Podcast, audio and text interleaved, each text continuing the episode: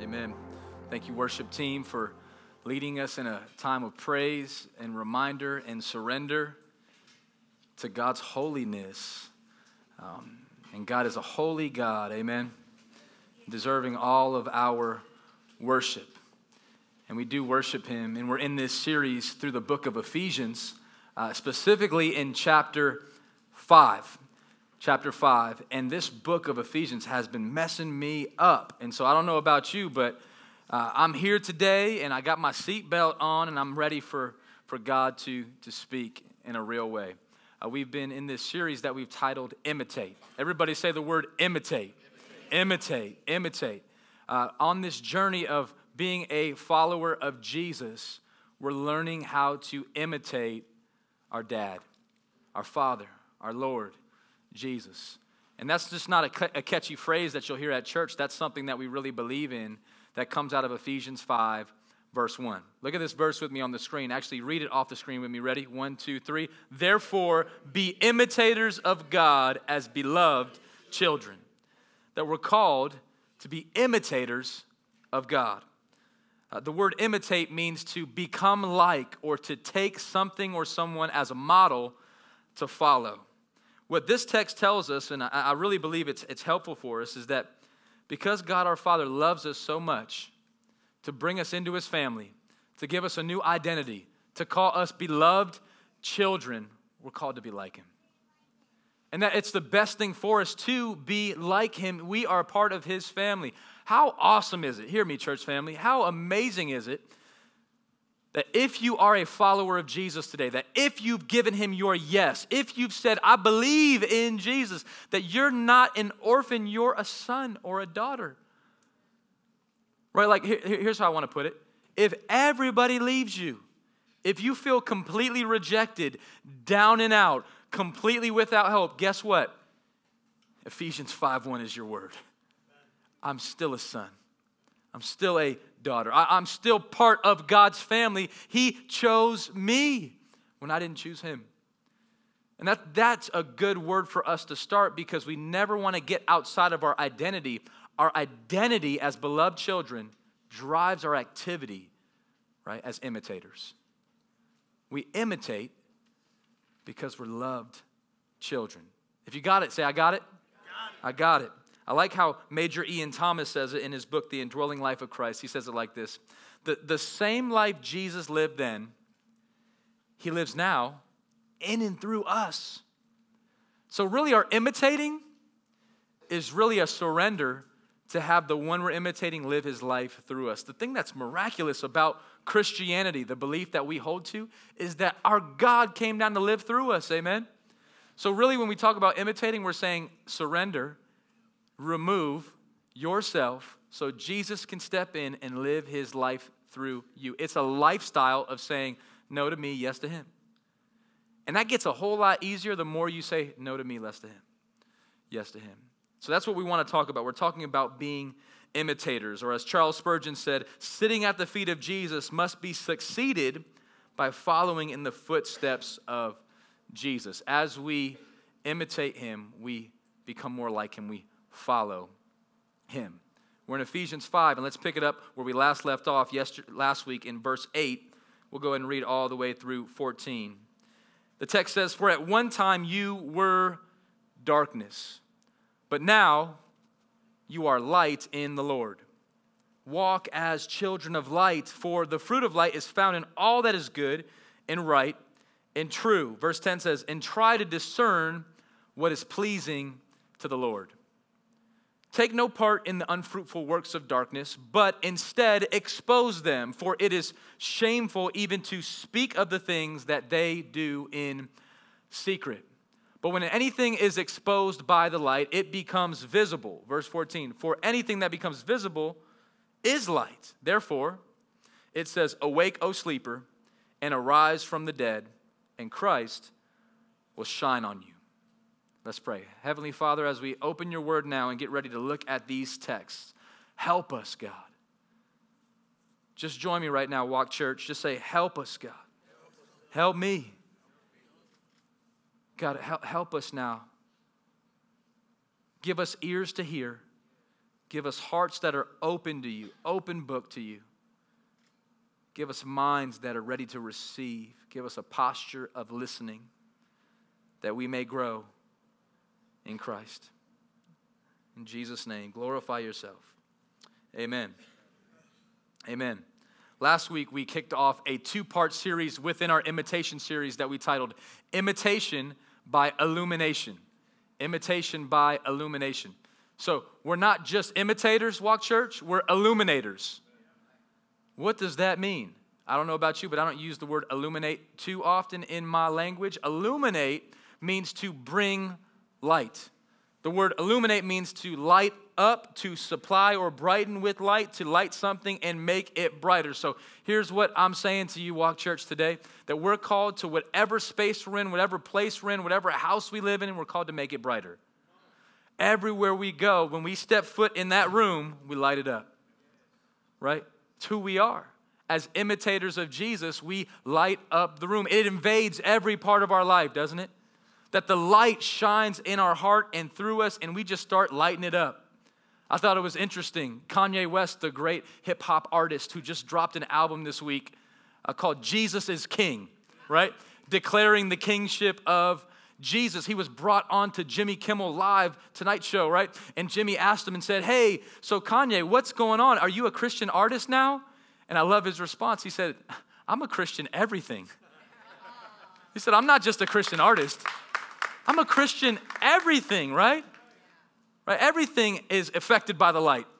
Everything I do is affected by the light. Everything I say is affected by the light. Everything I think is affect- affected by the light because I once was darkness. That's my testimony. But now, I love those but now statements.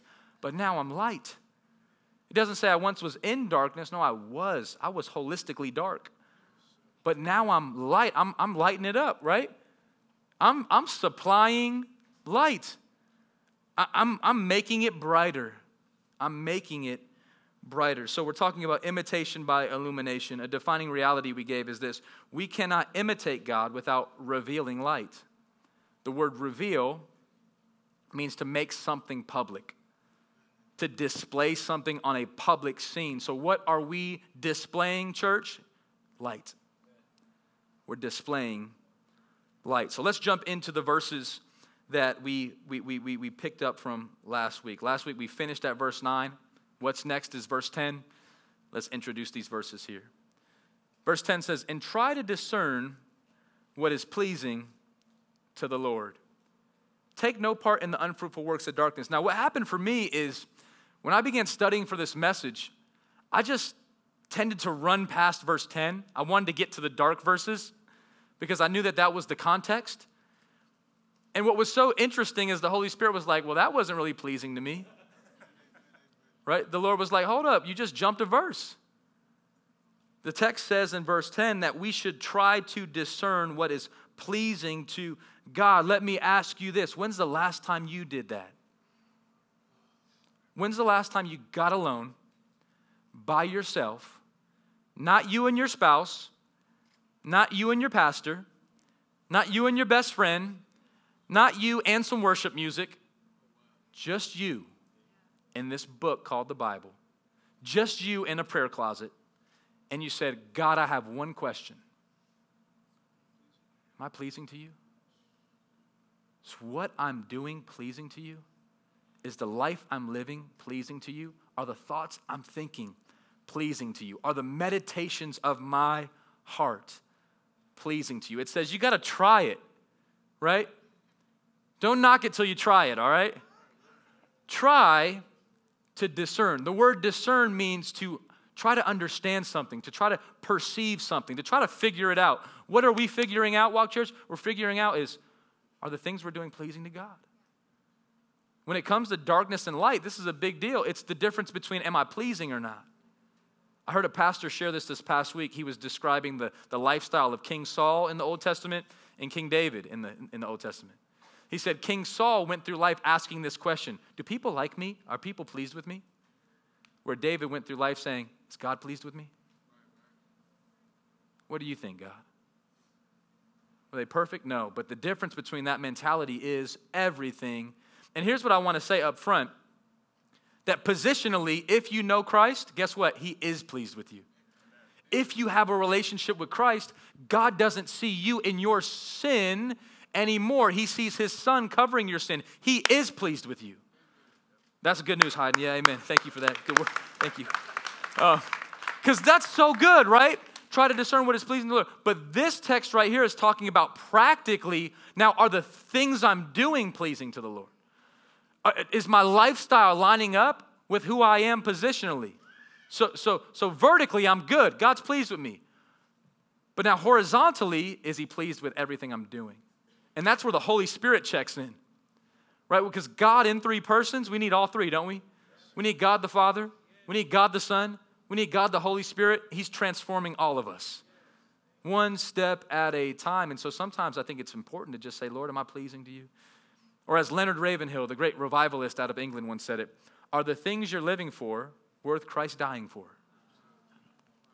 I got to recover from the uppercut from Ravenhill, right? The things you're living for. What are you living for today? Maybe that's a question that you've never really thought about. What are you living for? Hopefully, you're saying, you know what? I'm living for Christ, and He's living through me. My life is His, it's not even my own. I've been bought with a price. I'm a new person. That's what it means to say Jesus is King. I'm no longer the king of my life. So try to discern what is pleasing to the Lord. So let's keep on going. Let, let, let's see what happens next in verse 11. As we're on this journey, we're, we're, we're trying to discern what is pleasing to the Lord. We, we end up in verse 11. It says, Take no part in the unfruitful works of darkness, but instead expose them. Now, this is a verse that somehow I just, in my Christian life, just had just skipped, skipped for a decade. This is in there? It is. The negative is take no part in the unfruitful workness. You got to imitate by eliminate. What are we eliminating here? The word eliminate, remember, it means to get rid of something, to chop it off, to let it go, to eliminate. What are we eliminating? The, the, the unfruitful works of darkness. The works of darkness, they're not producing any fruit. Goes back to a couple weeks ago when we talked about empty lives lead to an empty eternity. Right? Empty fruit. I don't need some empty fruit. Y'all ever seen like those like plastic fruits? Like that's what darkness produces. It'll mess you up. You'll try to eat one of those things, get a bunch of foam in your mouth, it'll kill you, right? It's empty fruit. Now, what is dark fruit? Well, I think it's the opposite of light fruit. Last week we described light fruit.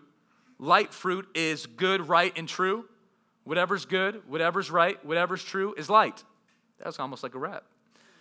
Uh, if that's the case, then whatever's bad and wrong and false is dark.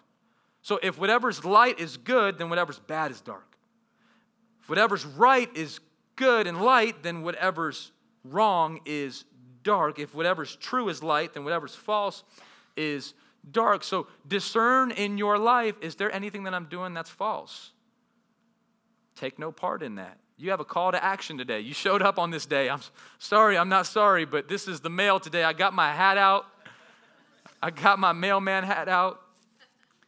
And it's this challenge to say, okay, what's the author of the mail speaking to me? Take no part in the unfruitful works of darkness. I would not have picked this scripture to preach on myself, but for whatever reason, God had it picked for us. So here we are. Whatever's bad, take no part in it. Whatever's wrong, take no part in it. Whatever's false, stop taking part in those things because those are fruitless. They're darkness. That's the negative. Now, what's the positive? What should we do about it? But instead, expose them but instead expose them. So not only are we imitators, but we're exposers. Clarification we're not posers. We don't need any of that. We're exposers. We're bringing it to light. I like how J. Vernon McGee says it. He says, Light reveals what the darkness conceals.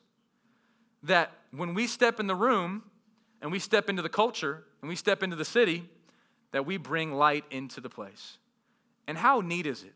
What a gift of God that He's chosen to drop us into the greatest city in the world that's often that's often known for darkness. What a position we have. What a platform the church in Las Vegas has, whereas many people say this is the city of sin. We get to change that narrative. This is the city of Him. How will that happen? Amen? If we don't be light. The reason why our city is known as the city of sin is because we're not light enough. When our brightness begins to take over sin, people say, man, that's the city of Him. God is all over that place. He's shaking it up. And I believe that we can see it happen. I want to see it happen in my lifetime. I want to see a shift in the narrative. You go to Las Vegas to meet Jesus because he's all over that city, right? Because guess what? The church is called to be light. As we imitate God, we reveal his light. And part of that verse 11 tells us is that it's going to look like exposing darkness. I'm going to do something here right now, and it's going to be challenging. Uh, to be honest, it's a bit risky. Um, it's a bit challenging for me uh, to do this, but I really sense an impression from the Lord Jesus to be an expositor of darkness today. I, I brought my, my tool with me, my flashlight and we're going to expose some things of darkness. Oh man, I'm hitting y'all. I'm trying to get everybody so, so one of y'all is like, oh man, he just pointed it right on me. No, I pointed on everybody, all right? I'm pointing it on me. I'm pointing it all up on me, okay? Ooh. Exposing darkness here today at Walk Church. And I want to expose some things that are in our culture, that are invading our culture, that are tearing our culture apart, our city apart. And listen to me, listen to me, listen to me, and the church apart too. Right? That Jesus says, I'm not of the world, but I'm definitely in the world. And so are we. So much so we meet in a public middle school. Right? We're definitely in the world. Right? But we're not called to imitate the world, we're called to imitate Christ. So let, us look at some of these topics in the text today. If you, if you just do a casual read through Ephesians 5, verses 1 through 10, you'll see that there's some very real topics that Paul is speaking to when it came to the Ephesus church that I really believe are similar to, to our culture today. Right? So I'm gonna, I'm gonna shine a light on one of them that was talked about in the previous 10 verses that I want I really believe needs some more light shine on it uh, today. All right, so let's go ahead and see what this first one is. Oh man, crickets. sexual sin. We, we, we, are shining a light on sexual sin here today in the house, right? And this is a topic that deserves treatment because Ephesians 5, verse 3 says, Let there not even be a hint of sexual sin among you. Now, the Greek word for sexual sin is the word uh, porneia. The Greek word that's on display is the word uh, porneia. So let me go ahead and highlight this next one, right? Right, let's shine a light on this tough word, yet we're talking about it at church. Get uncomfortable, right? It's happening, but it's important that we talk about it because I really believe that this is a subject that we have swept under the rug in our culture and we've left the world to figure it out for us, and we need to expose some things to be healed. As I've studied this topic, I'm learning more and more that it is killing culture. It's killing society. It is killing the church. The amount of numbers of pastors that leave the ministry every single year because of this not being shined upon is tearing the church apart lightworkers.com that has done some polling and research on the subject of pornography says every second everybody say second, second.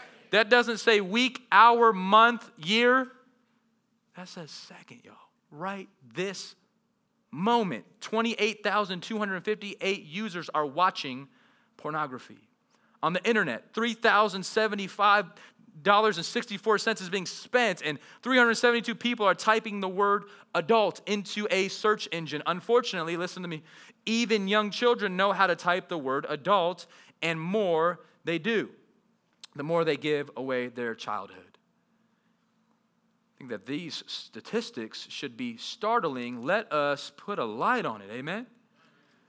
Because the text tells us that we're, we're, we're, researching right now in Ephesians 5 that if something becomes visible, it becomes light. And when it becomes light, it can grow, it can change, it, it loses its power. Have, have you ever seen any of the movies with the darkness and the zombies, like I Am Legend with Will Smith, right? The moment one of those demonic forces saw the light, it's over. We're going to expose some things in this message.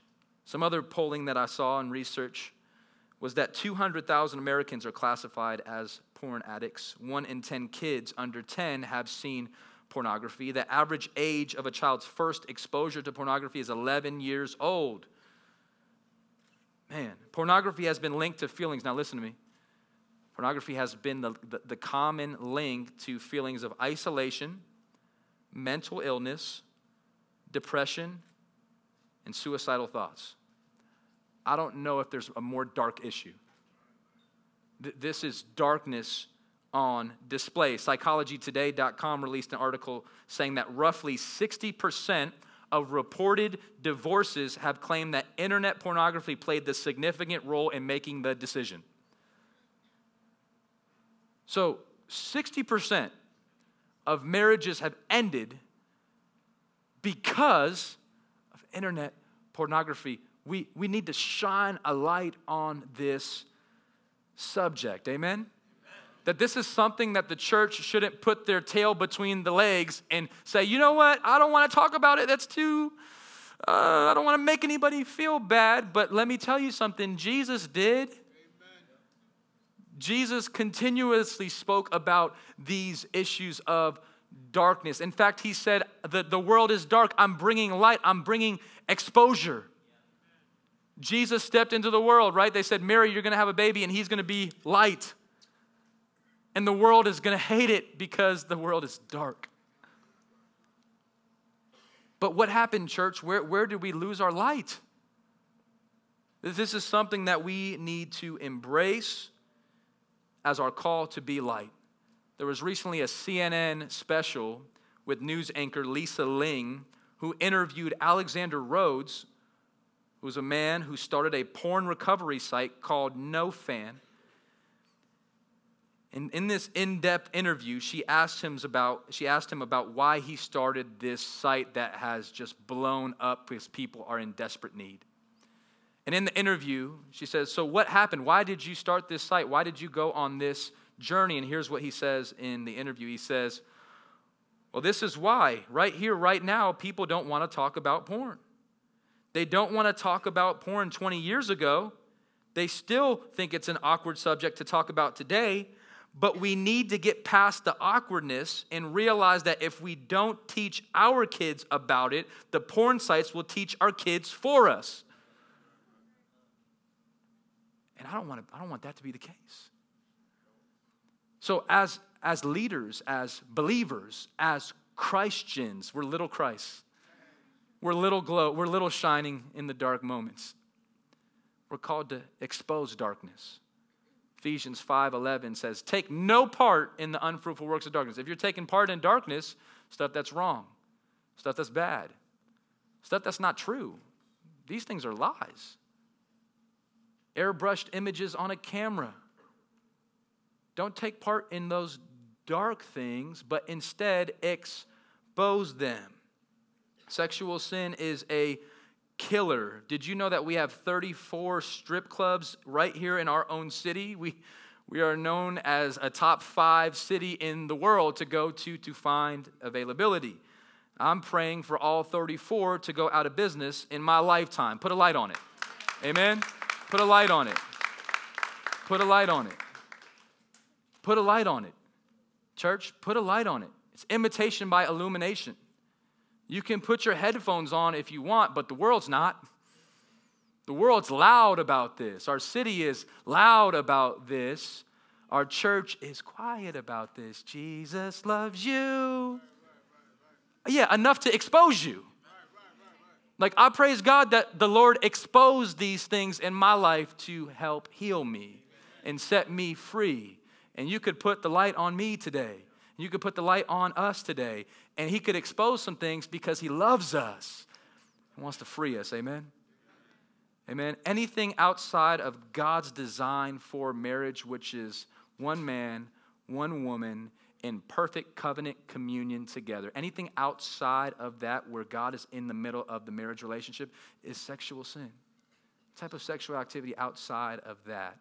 And we must shine a light on it to experience freedom in it and grow deeper with Him. Let me go ahead and shine a light on a second one that I believe is equally as destructive and deep today that we need to put a light on. It's the issue of idolatry. It's the issue of idolatry. Idolatry is an issue pervading our culture today that sometimes we don't give the attention that it really deserves. And here's why because we don't understand it. Like when I first heard of idolatry, I'm like, I don't have no like false god statues in my house. Yes, I do. You ever seen the little green mermaid on the cup? You ever seen a bouncing orange ball? We can make anything an idol. Anything an idol. Calvin said our hearts are idol factories producing idols daily. Maybe you're, you're asking the question today what's an idol? Let me give you a working definition that Dr. Timothy Keller says when it comes to idols. He says, What is an idol? It's anything more important to you than God.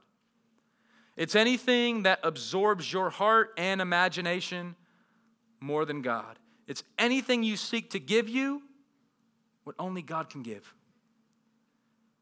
There's things in your life that you're seeking to give you what only He Himself created you to get from Him.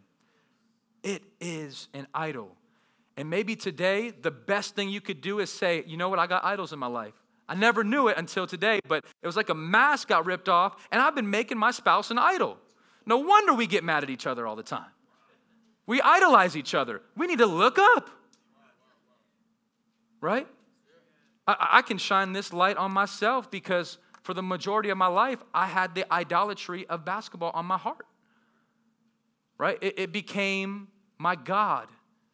Right? I, it became the thing that I looked for. It became more important to me than God. It became the thing that absorbed my heart. It became my imagination more than God. I sought to give it, I sought for it to give me what only God could give right? So, so I think back and I'm like, man, no wonder why when I had a good game I was so happy because my God was working. But when I had a bad game, I was so down because my God let me down. But the ball was never meant to be God. What a lousy God. Right? Like, what a lousy God to make a game. And guess what? Jesus loves sports, just not when they become his place. Here's what an idol is. Here's what idolatry is. Let me give you a reality statement for idolatry. Imitation says, I want to be like God. Idolatry says, I want to be God. You catch the difference?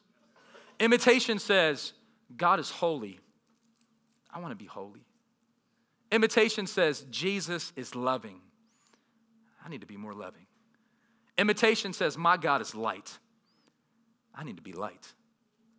Idolatry says, I don't need God, I'll be God. Idolatry says, you know, I'm not going to be like God, I'm just going to replace God.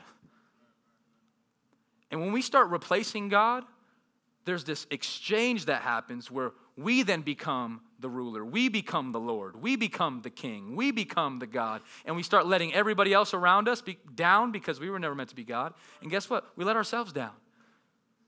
It's what happened in the Roman church in Romans 1, verse 25. Paul writes to the Roman church and he says, that they exchanged the truth about God for a lie. I pray that that can't be said about Las Vegas. That, that you know, when it came to Walk Church, man, what they did was they exchanged the truth about God for a lie. I hope that never is the case. Here's what they did they worshiped and served created things rather than the Creator, capital C, who is forever praised. Amen. We have to have an exchange, church where our culture is infested with worshiping created things, but not impressed with the Creator. Martin Luther said, Every day the birds are chirping a sermon, saying, Look at how good God is. He made me, He fed me. I'm just chirping away to the praise of God. We should learn from them. right? That God is on display. We should be impressed with him. There's another scripture in the book of Isaiah that tells us that God is the potter and we are the clay. How foolish is it to imagine clay saying, No, potter, don't do that. Don't mold me like that. Friend, we are the clay, not the potter. And, and, and it's not our call to call the potter what to do, it's the potter's job to make us into a beautiful masterpiece. And he does. He does, doesn't he? He makes us into his masterpiece. He's created us in his own image. We're image bearers of God. We have to shine. God, God shines in the darkness. We're imitating him. So let so in this context of idolatry, I'm gonna I'm gonna touch on one more tough issue, and I believe it falls under the category of idolatry, and, and it's important uh, that we talk about it. All right? It's this topic right here, the topic of abortion. Now, this topic right here is sticky, risky, touchy, dangerous. I am well aware of the deep end that I'm swimming in right now. All right? I, I, I recognize that this topic right here has the, the, the ability to separate uh, the room. But let me be clear on something right now. I want to be crystal clear that, that this isn't a left issue, this isn't a right issue, this is a biblical issue.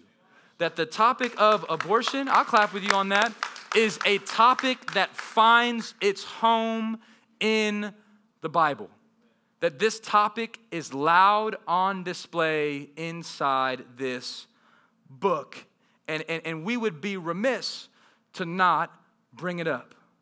That this subject right here has, has been in our culture and is getting a lot of attention in the political world. But guess what? This isn't a political issue, this is a biblical issue. And it's an issue that the church needs to rise up and have a voice again. Because God does. Let me show it to you out of Psalm 139, verse 13 and 14. The scripture says, David writing, he says, You formed my inward parts. You knitted me together in my mother's womb. How about that right there? Can we just park there for a second? Just put it in park for a second. That, that David is prophetically saying that before he was even born, before he came out of the womb, God got his knitting tools together and said, I'm about to make a masterpiece. I'm about to make me a David. I, am about to make me a Gary, right? I'm about to make me a Tracy. Come on, I'm about to make me a Jordan, right? I'm about to start knitting this beautiful masterpiece together. I'm a potter. I'm, i got vision. I got dreams. I got purpose. I got plans. I got light. I got vision for this masterpiece. I'm going to make this person. Oh, it's going to be beautiful. It's going to be great. And then we think we have the authority to step in and kill it. We're not God. That's not our position. We're, we're called to say, Go, God. Do it, God. Put it together, God. Make it happen, God. And somehow we, in our idolatrous selves, have thought that we think it's okay for us to say, No, no, no, God, that's my choice. It's not our choice. It's God's choice. The minute He starts knitting is the minute that it's His life.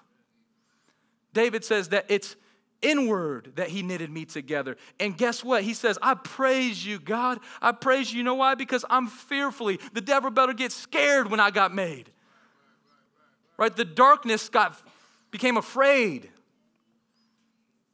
I praise you for I am fearfully and wonderfully made. Wonderful are your works. My soul knows it very well. Friends, this is deeply a biblical issue, and the church has to find her voice again to call out darkness, to expose darkness for what it really is. I, I know that it's a touchy subject. I know there's different cases and in different situations that deserve more treatment, more conversation. I am totally well aware of that, and there should be conversation. But over 98% of abortions that happen in America alone are because a person said it's an inconvenience for me. And that right there is dark. That, that right there is complete dark. And it's something that we need to say, okay, hold up. I, I, need, to, I need to tap into this and call it out for what it is. I, I was reading a book this past week called uh, Counterculture. Counterculture. And this book was helpful for me. It's authored by a pastor, author, leader, Dr. David Platt. Uh, we have these for sale at our bookstore today. A fascinating read. He talks on several different topics from sexual sin to abortion to all the different topics that are invading our culture here today. If you don't have the 10, we'd love to bless you with it because we believe it's important to get this book in your hands. Following Christ in an anti Christian age. Here's what David Platt says in the book. He says, Across the world, more than 42 million abortions occur every year. That's 115,000 abortions every single day. I find it hard to fathom that number when I look at the faces of my four children each night as I put them to bed. I find it hard to imagine the 115,000 other children who that day were introduced to the world with a tool or a pill aimed at taking their lives. I find it hardest to comprehend how I, for so long, could show no concern for this gruesome global reality. And that's where a lot of us are today. That's where I have been for a lot of my life. I'm not concerned about that. That's not my problem. He goes on to say, the worldwide practice of abortion is why I do not believe it is anywhere close to an overstatement to call abortion a modern Holocaust. My intention in saying this is in no way to downplay the horror of the Holocaust and the mass murder of six million Jewish men and women and children over a few short years, but we're talking here about the massacre of 42 million unborn children every single year, church. And just as German Christians should not have ignored the reality of what was happening in concentration camps across their country, I should not have ignored, and American Christians must not ignore, and Walk Church cannot ignore the reality of what is happening in abortion clinics across our country and around the world today. As multitudes of babies are dismembered and destroyed daily, this is clearly an issue where the gospel requires us to counter culture. Hear me and hear me well. This is not a political sermon. I am not interested in those type of discussions. Here's what the mail from God says. That God is saying, I'm loud on this issue. That these lives are precious to me and I love them and let me give a, a reminder here to everybody that's listening. Today, if this is your testimony, and in your story you've had an abortion before, or you're a male and you've introduced that to somebody before, let me tell you something God still loves you. He loves you deeply. He'll forgive you for that decision. He will forgive you and, and cleanse you and wipe you clean from that decision. And guess what? Here's the really good news. If you know Jesus, you'll see that baby. You'll see that baby in heaven. You'll see that baby in heaven because that's where those babies go. Even when David lost a baby, it was then that he declared, I will see him again. We believe that that is true from the scripture. So let me ask you some challenging questions from the book of Proverbs here today. Proverbs 31, verse 8 says it like this Speak up for those who cannot speak for themselves, for the rights of all who are destitute. The word destitute means somebody in need. Somebody in need. Speak up. That, that we're called to be people that shine light because we spoke up. It, it, it brought light into the world because we spoke up. Do you know that in the beginning there was a big bang? You know why? Because God said, Let there be light, and there was a bang. There was a bang. You know what? God spoke up. God just said, Let there be light, and there was an explosion that happened. I, I believe in that. That's not a theory, that's the Bible. Let's just get back to this book. It's got everything we need in it. Amen? Right? Let, let's get back to this reality that God spoke and it lit up. So, so we need to speak up for those who cannot speak. Proverbs 24, verse 10 through 12 talks about it like this. The scripture says, If you faint in the day of adversity, your strength is small. Church, don't faint, all right? Y'all still here? Come look at the person next to you. You say, You still here? All right, we good? Come on, stick with me. Stick with me.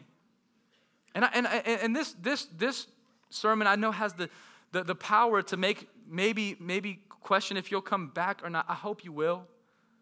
I love you. I want you to come back. I want you to grow deeper into Christ with us and take these next steps together. This isn't a perfect church. This is a progressing church. So we're getting, we believe in progress. Let's, we, let's, this is Walk Church. Let's take our next step following Jesus. Amen. That's what we want to do. We just want to keep growing. I don't want to go backwards. I already did that. My eyes are going forward. If you faint in the day of adversity, your strength is small. So here's what we got to do we got to be a rescuer. If you're an imitator, you're a rescuer. Our God is a rescuing God. Come on, raise your hand if you've been rescued. Amen. Come on, I got both of them. I got my legs. I, I, I've been rescued, right? God has rescued me. He, he, he saves us, He rescues us. Let's imitate Him and rescue. Rescue those who are being taken away to death. Rescue them. Hold back those who are stumbling to the slaughter. If you say, Behold, we didn't know this. Well, does not He who weighs your heart perceive it? You think you're going to pull a fast one on God? You're not. He's got x ray vision. He's not weighing your actions as much as He's weighing your heart. He's weighing your heart. Why are they here? Try to discern am I pleasing to the Lord? This is Ephesians 5. Right? Does not does not he who keeps watch over your soul, who's keeping watch over your soul? God is. Praise him. Does he not know it? And will he not repay man according to his work? Here's what he's saying here. He's saying, Speak up, wake up, rescue up somebody in this idolatry filled world. This, this culture that we live in right now, you do know it's filled with idolatry, don't you? Let me, let me, let me put it like this. Adweek.com just released an article saying that a thousand selfies are posted to Instagram every 10 seconds. People love themselves, amen? there are 93 million selfies that happen each day, which would represent 2,500,000 rolls of film. From October 2011 to November of 2017, there were 259 selfie deaths. That's more than shark deaths. This is a dark issue. I, I, felt it. I felt it. I felt it recently. Can I be honest? Where's my flashlight? I felt it recently, church. Uh, we took a mission trip to Portland, Oregon to work with our church planning partner, Remedy City. Got a woo there. And we got to go to Multnomah Falls. It's this beautiful waterfall. And I said, Ooh, ooh, ooh, give me a picture in front of the falls. And, and use the blur effect to blur out everything and make me the center of the picture. You got a beautiful waterfall. It's a sight. It's not about me. blur it out because I want everybody to see me. What are we doing? in our selfie. What, what happened to just look at that? Look at God. Look at what God did. Right? We're putting the depth effect on God. Fade me out. Fade me out. Look at God. Just fade me out. Let me get let me inch out. So he can get the glory in this selfie-filled world. This, this is an idolatrous topic because it says, I would rather choose myself than my God and we can't do that anymore. We got to shine light on that. We got to expose that. We got to bring that out, and we got to do it with grace. We got to do it with patience. We got to do it with light. Amen. As we as we get ready to close this this sermon, um, I want to just finish with looking at Ephesians chapter five, uh, verse fourteen. Verse fourteen says, "Where where do we go from here? Um, what what should we do about this topic?" Uh, here's what we should do, church. We should wake up. I mean, look at the person next to you and really tell them if they're sleeping, wake up. this is a good text if someone falling asleep in church.